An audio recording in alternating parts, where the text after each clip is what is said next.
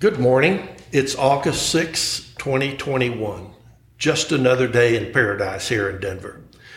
This is Tommy Ray, and we're in episode 20 of Water Rights, Laws, Guns, and Money. Today, we're going to continue our discussion of ASRs, Aquifer Storage and Recovery Projects. Because our surface supplies are tapped out, groundwater should come back to play a bigger part in our water future in Colorado. We learned in episodes 15 and 16 that it's probably not prudent to depend on a non rechargeable aquifer as a source of supply, no matter, no matter if it seems to contain as much water as Lake Erie. Non rechargeable is the operative word. That implies that some aquifers may be rechargeable. Seems like rechargeable aquifers could be ideal. No evaporation and minimal surface disturbance, as Adam Jokerst explained two weeks ago in Greeley's Terry Ranch project. The Terry Ranch project is essentially an underground storage vessel or underground reservoir. The biggest attraction to ASRs, according to Adam, is the paucity of permits required to construct an underground reservoir. We've seen that in today's climate, it could take 20 years or more to permit a new surface reservoir, and it could be denied. Do you want to spend millions of dollars in 20 years with the risk that it will be denied? I think I would be searching high and low for an ASR to stretch my supplies and protect me against drought. Pumping operational costs are higher, but the savings of not having to construct a new reservoir dwarfs those operational costs. Today, we are fortunate to tap into the knowledge of Joe Barber, Senior Hydrogeologist of LRE Water. LRE Water is the oldest water engineering firm in Colorado and is very well respected. Joel worked extensively on technical evaluations of ASR projects. It is exciting that we get to ask him more questions about how ASRs work. Welcome, Joel. Thanks for joining us. Thanks, Tommy. Super happy to be here. We heard from Adam that an ASR is essentially an underground reservoir. Can we talk a little bit first, Joel, about firm yield and what that means? Yeah, absolutely. I think that's a great place to start. Um, so firm yield is basically uninterruptible supplies. So as we've all heard about droughts recently, um, not all water supply is constant and can be interrupted um, based on your seniority on your water rights. To firm junior rights, you need storage, right? And ASR could provide that storage. Is that what I'm hearing you say? Yeah, absolutely. So if you don't have a senior right or a firm yield, you need something you can rely on. And that reliability comes with storage. Um, so whether that's a surface reservoir or an underground reservoir, such as an ASR project, um, that's where you're getting your storage from. How much storage does a municipality need? Um, I, that depends on each municipality. I don't think there's a there's a, a strict rule. So uh, municipalities go through master planning where they identify their growth and their storage needs. So, you know, these these master plans identify how much storage they need moving into the into the future. But typically, they like for their storage to be more than one year's worth of supply. Oh, absolutely. Yeah. Droughts last many years, so you need many years of storage. You know, I remember when Two Forks was proposed, it seems like they had a 10 to 1 ratio at Two Forks. Do you, you're not old enough to remember that. I, I am not familiar with that project. So sorry, Tommy. okay. How do you evaluate the saturation of an aquifer? Yeah, it's a great question. So, um, aquifers store water um, usually in the in the pore space of the rock. So, if you think of a or or the soil, so if you think of a sponge and how it holds water, the underground water is stored in a very similar manner. So, what we do is we, um, you know, there's there's literature available, so we look at wells that are uh, present where they tap into the ground, and you can actually measure the water level in in the aquifer, so how deep the water is. So you can use existing wells that have already been drilled, or if there's no data, you can go drill your own wells and measure how deep the water is. So you measure how deep it is, but that does not tell you how much water is going to be released, i.e., how much you can pump. Is that correct? Yeah. So, you know, not all aquifers are the same, you know. We, we might describe them as a tight aquifer or a material that doesn't release its water very easily um, or doesn't have much storage. So, what you do is called aquifer testing, where you pump on the well and you you basically you're stressing the aquifer and you're looking at the aquifer's response to your pumping. And we can evaluate that data to estimate um, the yield or storage in the aquifer. From one well i can understand that you could determine the yield but if you have two or six wells in close proximity do they interfere with one another Absolutely, they can. So, you know, that's part of the evaluation historically of a, of a supply well field, even um, not even looking at ASR. So, you know, there's there's a cone or a bowl of drawdown as a well pumps, and so, you know, in a perfect world, we get data not just at a well you're pumping, but at what we call observation points or other wells um, around the well you're stressing. That that gives you even more data um, to evaluate the aquifer and determine how much storage is down there it almost sounds like you have to be a hydrogeologist to interpret that data. Is that? I assume that's what you learned in school. That's what we learned in school, and that's why we're in business. okay, good. You know, there there are lots of aquifers under our feet. There's probably one under us right now. How do you locate an aquifer that could be a good candidate for an ASR? Well, the, the good news is we have been utilizing aquifers for a long time. So there is lots of mapping and historical work done identifying aquifers. So there's not many new aquifers we're finding through a variety of data sources, whether it's the USGS, US Geological Survey, who's done a lot of work mapping aquifers um, through geologic mapping.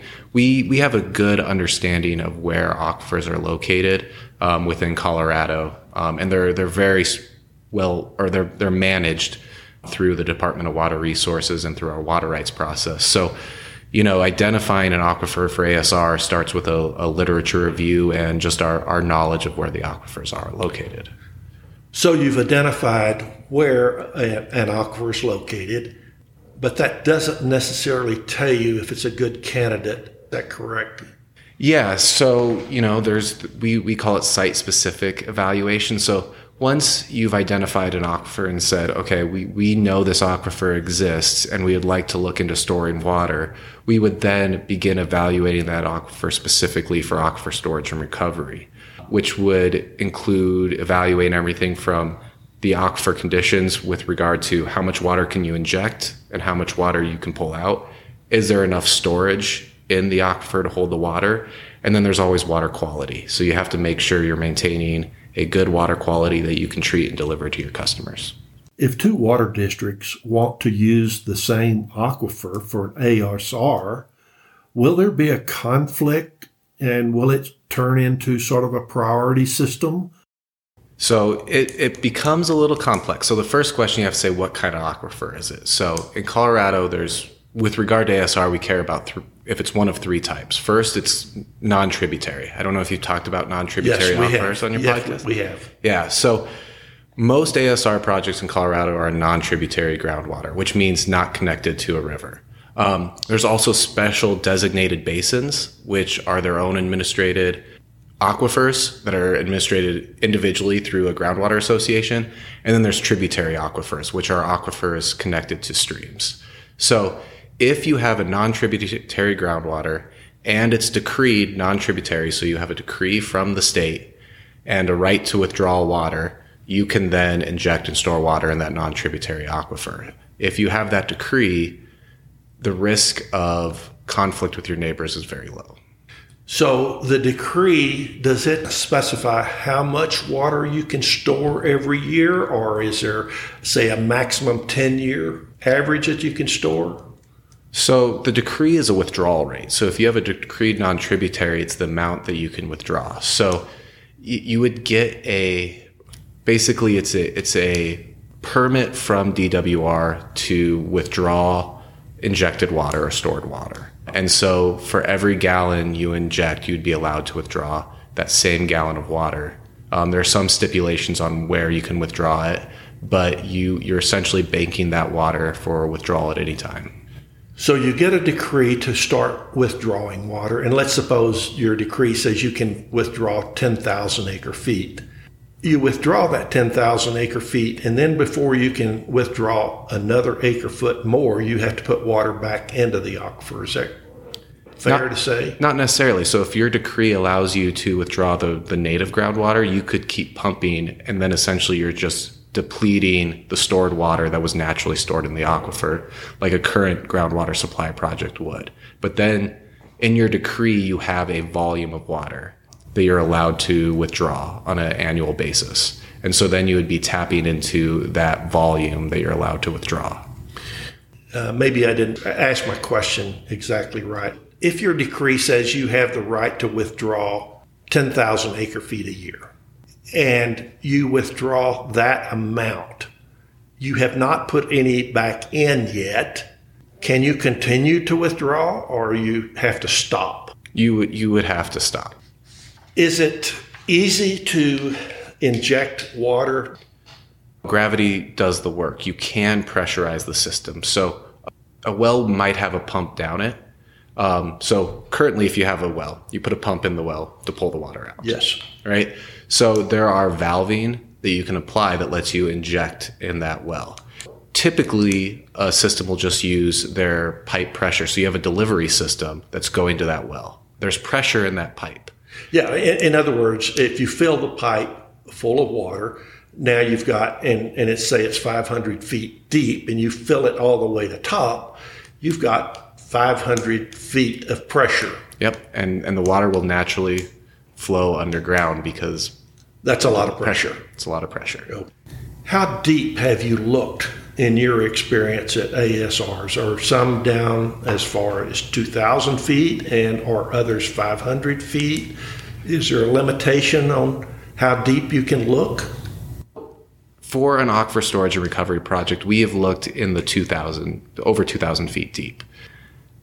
And that's that's not uncommon in the say the Denver Basin. The Laramie Fox Hills is the deepest aquifer of the Denver Basin, which is the deep bedrock aquifers that supply a lot of municipalities or suburbs around Denver and Castle Rock um, and Colorado Springs, and those can be over 2,000 feet deep, and they are they are being evaluated as a, a potential aquifer for aquifer storage and recovery. Okay, and then I want to go back to um, how you locate aquifers. You said the USGS and others. Have you used oil and gas logs? Absolutely. It's a great data source because um, they use some of the same techniques to identify the geology, even though they are targeting what we call formations or units that are much deeper um, than a water supply project would, would target.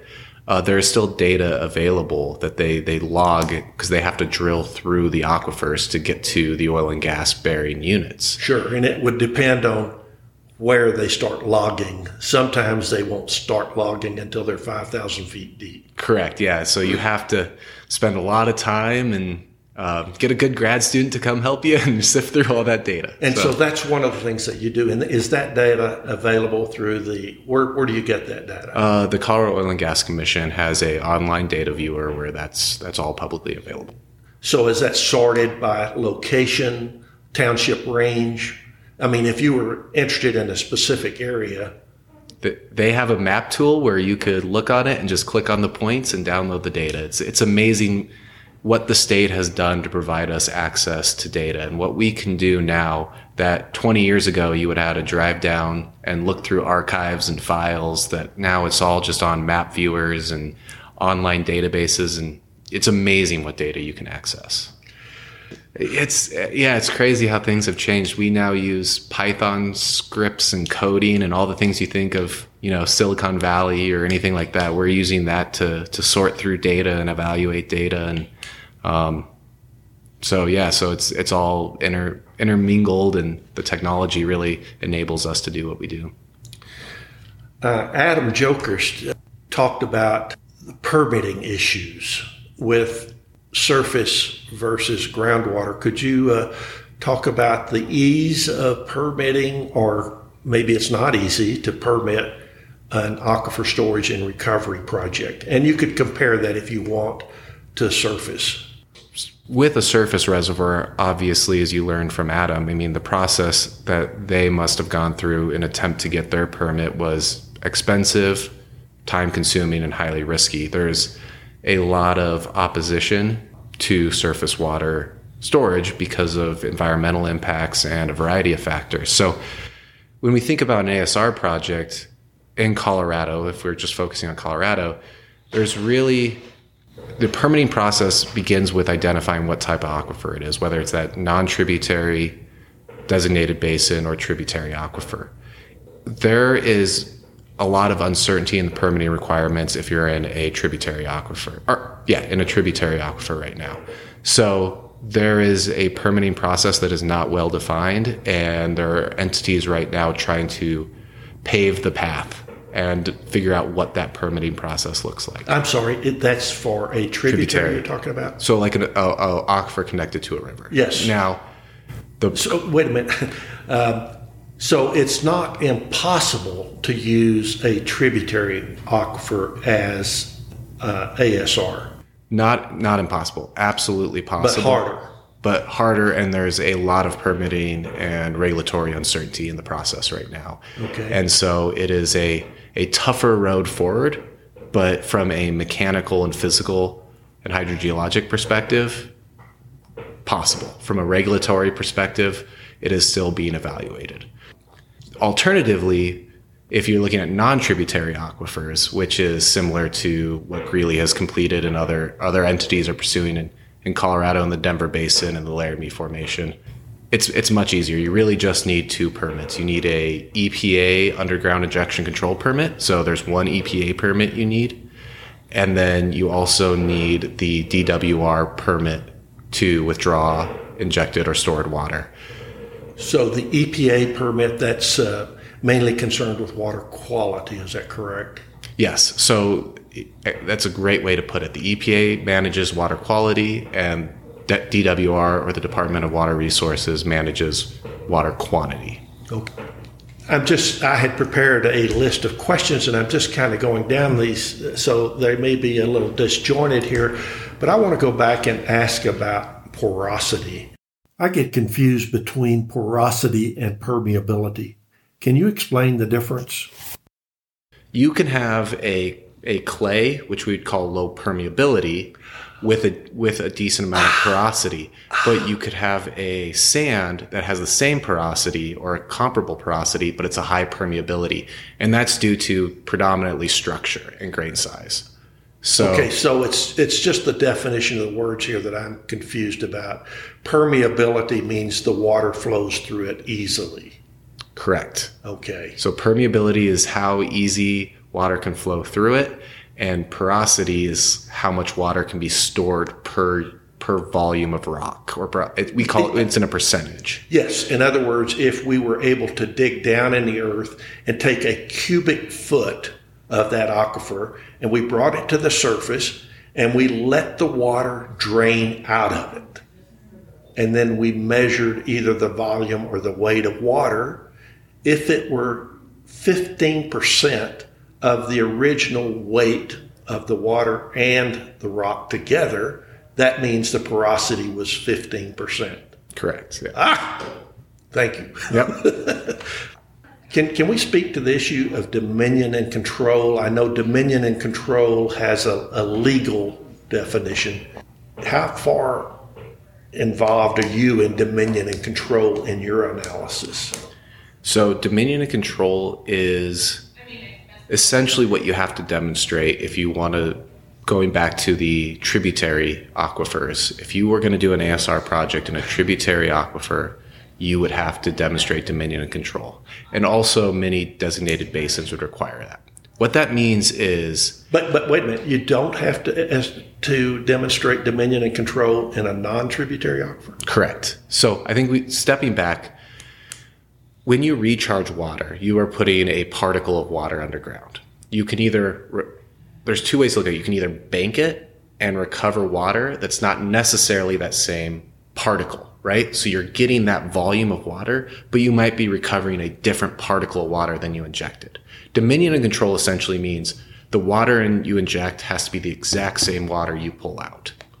Oh, really? Yeah. So um, we, we will use the term colors of water to represent different types of water. So let's say you inject blue blue water. Let's call it blue, and the the native water let's call is green.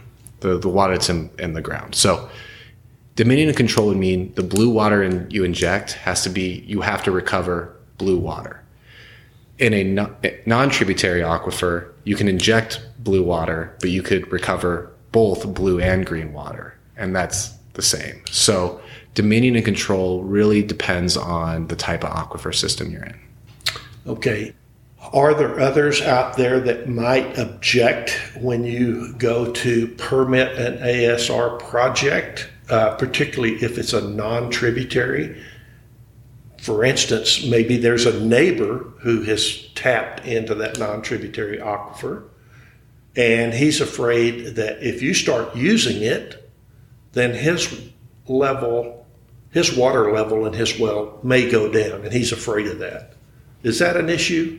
I have not seen that yet, but that's obviously plausible. You can't cause harm to your neighbor, right? And so they they could oppose your project if if they felt like you were going to cause them harm. Okay, um, costs are always important. Can let let's take a, take a hypothetical that's two thousand feet down. What does it cost to drill a well, log it, and then if it's a good well and you want to com- complete it, what are those three costs?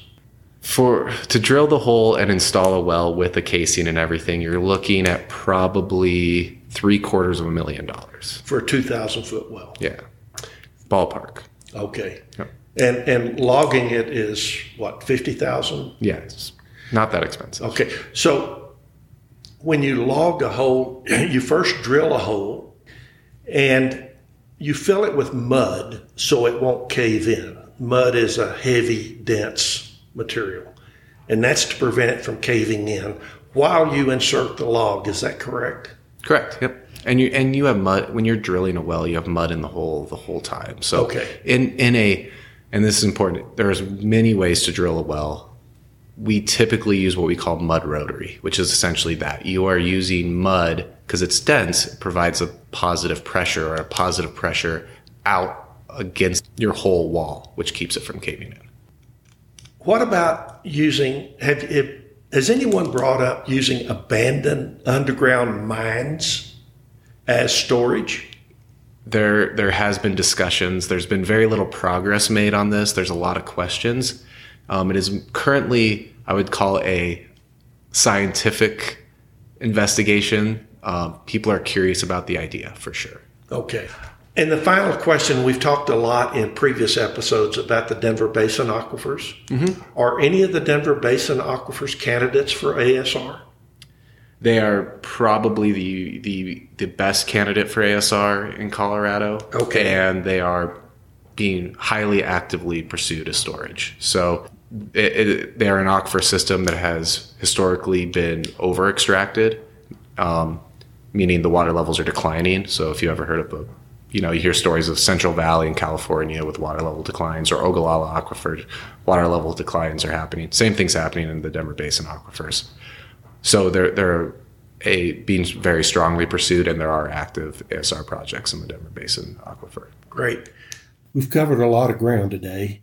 Next time, we'll talk about issues such as water quality and water chemistry but for now we should stop. Joe, thank you very much. This is most informative and I appreciate it. Yeah, yeah. Thank you, Tommy, for having me. This was this was a great experience. Okay, bye. Bye. So we're closing, and I'm sure Joe would enjoy our mountain stream as much as we do. So we'll stop and see you next time.